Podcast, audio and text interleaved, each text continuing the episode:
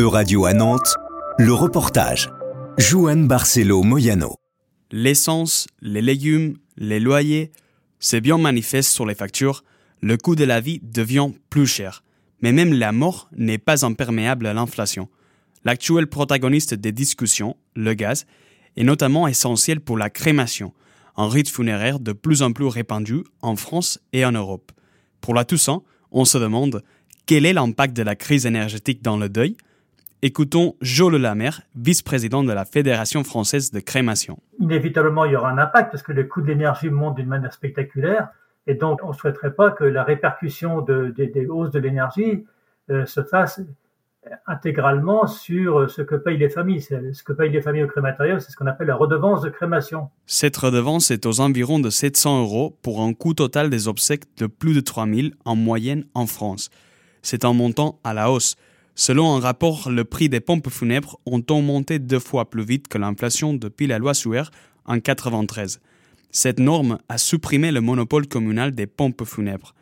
Pour les deux prochaines années, les estimations disent que le prix d'une crémation pourrait monter d'au moins 35% à cause du gaz. Pour cela, après une crise Covid qui a laissé les secteurs désemparés, les usagères demandent plus de protection à l'État. Il serait souhaitable, c'est ce qu'on exprime nous, que euh, tout le secteur funéraire soit euh, inclus dans ce qu'on va appeler le bouclier tarifaire qui va être proposé pour un certain nombre de services publics. Tout le monde pense aux hôpitaux, bien sûr, mais de la même manière, il faudrait que le, monde du funéraire soit un peu protégé à cet égard-là. Les contrats d'Ougas sont renégociés à l'année par les communes. Le crématorium de Nantes n'exclut pas la possibilité de services plus chers en 2023. Jean-Pierre Blivet est son représentant. On applique le barème pour pouvoir calculer, et puis euh, effectivement, on risque d'avoir des augmentations euh, peut-être plus importantes que d'habitude.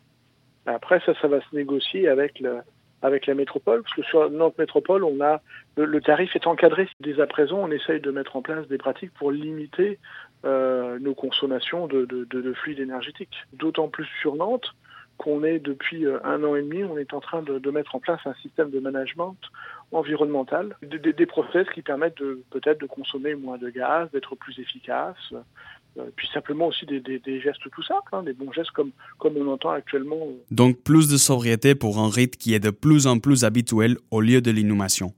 Selon la Fédération européenne de services funéraires, la Suède est en tête du continent en proportion de crémation, avec 8 décès sur 10, tandis qu'en Roumanie ou Grèce, elles sont beaucoup plus rares. En France, 4 sur 10 choisissent l'incinération. Depuis 40 ans, de moins de 10 crématoriums, on est passé à plus de 200. Une chiffre qui parle de l'évolution sociologique dans nos sociétés, mais aussi d'enjeux comme l'inflation ou la transition énergétique. C'était un reportage de radio à Nantes, à retrouver sur euradio.fr.